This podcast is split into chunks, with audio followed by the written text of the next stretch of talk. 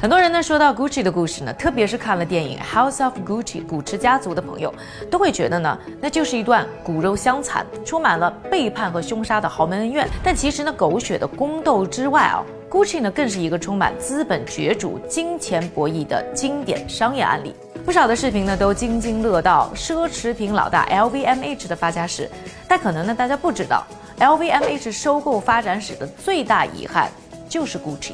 在 Gucci 的世纪争夺战当中，各方都用了很多高级的金融手段，但最后呢，LVMH 还是败给了一个局外人。也因为呢这场争夺战啊，一个木头生意起家的局外人成了现在 LVMH 最大的竞争对手。这段错综复杂的历史，今天呢想用这个视频和大家好好解读一下。信息量呢和知识量都有点大，但是因为故事太精彩了，所以请大家一定看到最后，并记得点赞关注。开始呢，我还是会先简单介绍一下 Gucci 故事的上半场，Gucci 家族时代。已经呢对这一段历史呢有所了解，或者说不想被电影剧透的同学，可以跳过这一段，直接进入商战部分。Gucci 故事的上半场呢，是一个不孝子孙联手毁家业的惨剧。这个惨剧呢，分成了三个阶段。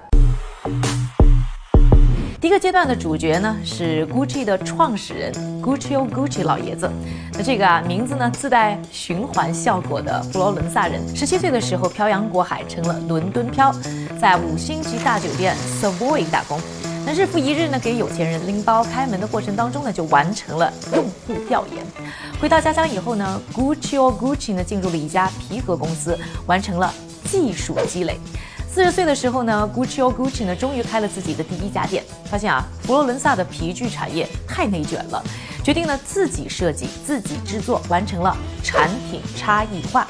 最终呢，他把店从佛罗伦萨开到了罗马和米兰，完成 Gucci 品牌的原始积累。第二阶段的故事呢，围绕 Gucci 家创二代的三兄弟展开，其中呢最有想法的是大哥 Aldo。你知道的标志性红配绿织带啊，竹节包拎手啊，乐福鞋啊，甚至包括呢双 G logo 都是他的创意。大哥呢对 Gucci 的最大贡献呢，还是实现了海外扩张，大胆的在纽约开店之后啊，局面呢一路是扑到了亚洲，把 Gucci 呢打造成了当年全世界最潮的牌。第三阶段呢，也是 Gucci 家族史呢最狗血、最精彩的部分。Gucci 创三代闪亮登场，家大业大，大家的欲望也变得很大。宫斗主要呢是在大哥 Aldo、大哥家的儿子 Paolo 和大哥的侄子 Maurizio 之间展开。为了金钱和权力呢，Paolo 呢被自己的叔叔和爸爸两次炒了鱿鱼，想自己搞事业吧，还被告呢山寨了自家品牌。难道大家不都姓 Gucci 吗？Why？Why？为了回击呢，Paolo 呢把全家都告了一遍，还呢揭发亲爹逃税，把亲爹呢送进了监狱，真是一家人啊就要整整齐齐。Marizio 呢上位之后呢，又被呢堂兄揭发呢逃遗产税。总之呢，Gucci 创三代，个个都是大义灭亲的优秀代言人。最终呢，Marizio 呢拉来了外部势力，通过呢摩根士丹利找到了中东背景的投资公司 Investcorp，收购了所有其他家庭成员的股票。也就在那一刻。Gucci 不再是家族生意，而变成了资本的猎物。可惜呢，将家人斩尽杀绝的 Maurizio 呢，却是个失败的管理者。总裁没当多久，Gucci 呢就开始亏钱。一九九三年的亏损呢达到两千三百万美元。于是就这样，Investcorp 又成功逼着 Maurizio 呢一点七亿美元卖掉自己所有的 Gucci 百分之五十的股份。没等啊，Maurizio 被前妻谋杀，Gucci 的上半场，Gucci 家族时代就画上了句号。好了，那下面呢要正式开始进入我们这个视频的核心，Gucci 故事资本角逐的下半场。Investcorp 接手之后呢，在一九九四年内部提拔了两个帅哥，联手拯救 Gucci。第一位呢叫做 Domenico d i s o 这个人呢被任命做集团的 CEO。他呢原来就是呢 Merizio 他爸的税务律师，还当了 Gucci 后来的美国 CEO。在最后挤走 m a r i z i o 一战当中呢，是站对了 Investcorp 的一个老 Gucci 雇员。他上任之后呢，就任命了第第二个帅哥，一个价值六亿美元的名字，叫做 Tom Ford，成为了 Gucci 的创意总监，用慵懒性感的设计呢，再次唤醒了明星潮人的宠爱，就此啊，Gucci 重生了。一年的时间呢，这对时尚圈的黄金搭档就帮 Gucci 呢把销售做到了五亿美元，利润呢达到八千三百万美元。也是在这个时候啊，Investcorp 呢。觉着自己可以退出了。一九九五年的 Gucci 在纽约和阿姆斯特丹证券交易所上市。根据啊当年的招股书看，Investcorp 呢用不到两点五亿美元的投资就套现了二十亿美元，而 Gucci 呢这块资本肥肉就此就呈现在更多资本饿狼的眼前了。接下来呢，我会连续输出一波干货，大家呢可以准备好咖啡或者奶茶帮助消化，也欢迎呢关注收藏，反复学习。Domenico 和 Tom Ford 的梦之队让 Gucci 呢又成了当红辣子鸡。本来呢可以躺着挣钱，但亚洲金融危机来了。虽然呢 Gucci 的营业额还在涨，但是大量生意在亚洲的 Gucci 的股价还是不可避免的出现了下跌。这不就被盯上了？野心勃勃的 LVMH 呢就开始了一场恶意收购的大局。恶意收购的核心呢就是用你接受不了的 offer 占有你。如果走正常流程，LVMH 当年收购 Gucci 的每股的价格应该该会接近一百美元。但是，一九九五年亚洲金融危机爆发之后，Gucci 的股价是连续掉在三四十美元的水平。在这个价位去收购 Gucci，应该算得上是清仓价了吧？于是呢，LVMH 呢，在一九九九年一月开始通过呢公开市场购买了一小部分的股份，又从呢 Prada 家族呢等等小股东的手中呢收购了一些散股，最终呢获得 Gucci 总共百分之三十四点四的股份。如果按照呢 LVMH 所在地啊法国的公司法的要求，如果呢你持有的某个公司的股份额超过百分之三十三点三三，你就需要呢跳到明处，向所有的股东呢发出正式的收购邀约。但是啊，巧在 Gucci 的注册地呢是在荷兰，并没有这样的硬性规定。于是呢 LVMH 啊就继续躲在暗处，但这些小动作呢都被 Domenico 呢发现了。不管呢是要保护股东的利益，还是要保持呢自己控制权的角度呢，Domenico 都立即开始了一场收购反击战。首先呢是管理层自己注资，那增发股票，这个是很多商战当中的非常主流的套路。盘子变大了，那每个持股人手中的比例自然就会变小。经过呢一轮操作，LVMH 的股份呢是降到百分之二十五点六。但这一波操作呢，遭到了阿姆斯特丹企业商会的关注，质疑呢 Gucci 增发行为的合法性，顺便呢还把最先搞事情的 LVMH 也拉过来一起喝咖啡。这喝咖啡的结果呢很难预料，所以在摩根士丹利的建议之下呢，Gucci 的管理层又迅速决定要联合所谓的白色骑士。重点来了，在恶意收购当中呢，有白色骑士和黑色骑士。从颜色上，大家应该可以分清这当中的敌友关系吧？这里呢，被收购的目标 Gucci 呢，就是我们的公主。想想公主的 LVMH 呢，就是黑色骑士。而这白色骑士是谁呢？是一个叫做呢 Pinor 的 Printemps Redoute 的集团，中文名呢就是巴黎春天集团，简称 PPR。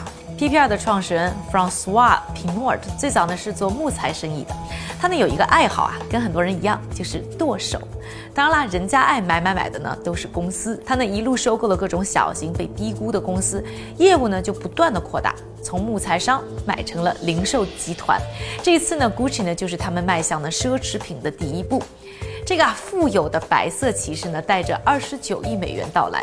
这二十九亿美元呢，以每股七十五美元的厚道价格换了 Gucci 公司百分之四十的股份，而 LVMH 呢所拥有的 Gucci 的股份呢，就是随着这一波的增发缩水到了百分之二十点六。而这个慷慨的时尚圈外人，除了给钱，一时半会儿既没有能力，也没有意愿要干涉公司的业务。毕竟呢，白色骑士是公司的好朋友嘛。所以呢，对于呢 Gucci，对于 CEO Domenico 和 tomfor Ford，PPR 绝对是当时最佳的选择。当然了，能把 Gucci 呢从低谷带到高峰的黄金二人组也不是什么傻白甜。谁能保证今天的白色骑士不会翻脸变黑呢？毕竟商场上没有永远的敌人和朋友，只有永远的利益。所以 Gucci 和 PPR 呢同时又签了一个所谓的 Standstill 终止协议，限制呢这位白色骑士在未来五年的时间当中增持手中的股票呢不会超过百分之四十二。也就是在这场收购战当中形成了三方的制约。收购战如火如荼之时呢，Domenico 呢和 Tom Ford 则是忙着呢在把 Gucci 做大做强。刚才说了，重生了的 Gucci 呢并不差钱，加上 PPR 又注入了二十九亿美元，梦之队呢就进入了收购扩张的模式，在不到三年的时间当中就买下了巴黎世家、Stella McCartney、Alexandra McQueen、BV 等等时尚品牌，一个呢可以和 LVMH 分庭抗礼的时尚集团就这样有了雏形。，Gucci 的估值呢也在跟着加码。收购战那边呢，经过多轮的博弈，Gucci、PPR 和 LVMH 在2001年9月达成协议。协议的执行呢分了三个阶段，第一个呢就是 PPR 会在同年十月收购 LVMH 手中 Gucci 百分之八点六的股份，价格呢是每股九十六美元。LVMH 手中的剩余其他的股票呢，会陆续的在之后呢卖给不同的银行。第二阶段呢是 Gucci 向 PPR 之外的所有股东发送每股七美元的红利，通过利益输送呢获得股东们的支持，同时呢也可以支持呢 Gucci 的股价。第三阶段就是两年半之后，也就是二零零四年的三月，PPR 呢会向剩余的所有股东发出收购邀约，收购价格是一百零一点五美元。最终呢，LVMH 的这场收购呢没有得逞，在清仓 Gucci 股票的时候，LVMH 拿到了七点六亿欧元的回报，也算是体面退出吧。但是，但是和整个 Gucci 集团相比，这七点六亿又算什么呢？换了你，你更想要哪个呢？不知道大家呢有没有注意到，在刚才整个过程当中，我都反复在提一个时间点，二零零四年，包括呢最早那份 Gucci 和 PPR 的终止协议当中的期限，以及呢最终三方协议中第三阶段的收购时间，都是在二零零四年。这里呢就想补充一个信息，就是二零零四年呢也是 Domenico Tom Ford 和 Gucci 合约到期的时间，所以 Domenico 和 Tom Ford 在一九九九年应该已经意识到。Gucci 这块肥肉最终都会变成资本的囊中物，对于他们最好的选择就是找到最好的买家，最大化自己合同期内的控制权和 Gucci 的估值，他们呢都做到了。时间到了二零零三年初，那 Tom Ford 就开始行使自己的期权。二零零四年，PPR 获得了 Gucci 所有股份的同时，Tom Ford 和 Domenico 呢就掏钱走人，另起炉灶，有了现在的 Tom Ford 品牌。而这场呢资本大战的最大赢家，当然还是 PPR，不但拥有了 Gucci，还拥有了这么多的吸金小能手。那二零一三年呢，PPR 又正式更名为 Carry。开云，虽然呢，Gucci 的控制权的争夺当中呢，PPR 的成本接近九十亿美元。不过去年呢，开云 c a r i n g 一年的全球收入就超过两百亿美元，成为呢当门不让的全球第二大奢侈品商，在更大的舞台和 LVMH 较量。一百零一年前啊，Gucci 哦 Gucci 也许没有想到自己创立的品牌能走这么远，做这么大，更没有想到呢，这一切和 Gucci 家已经毫无关系。他应该会很心痛吧。但对于 Gucci 这个品牌，也许这才是最好的安排。关注一家，做更有前途的人。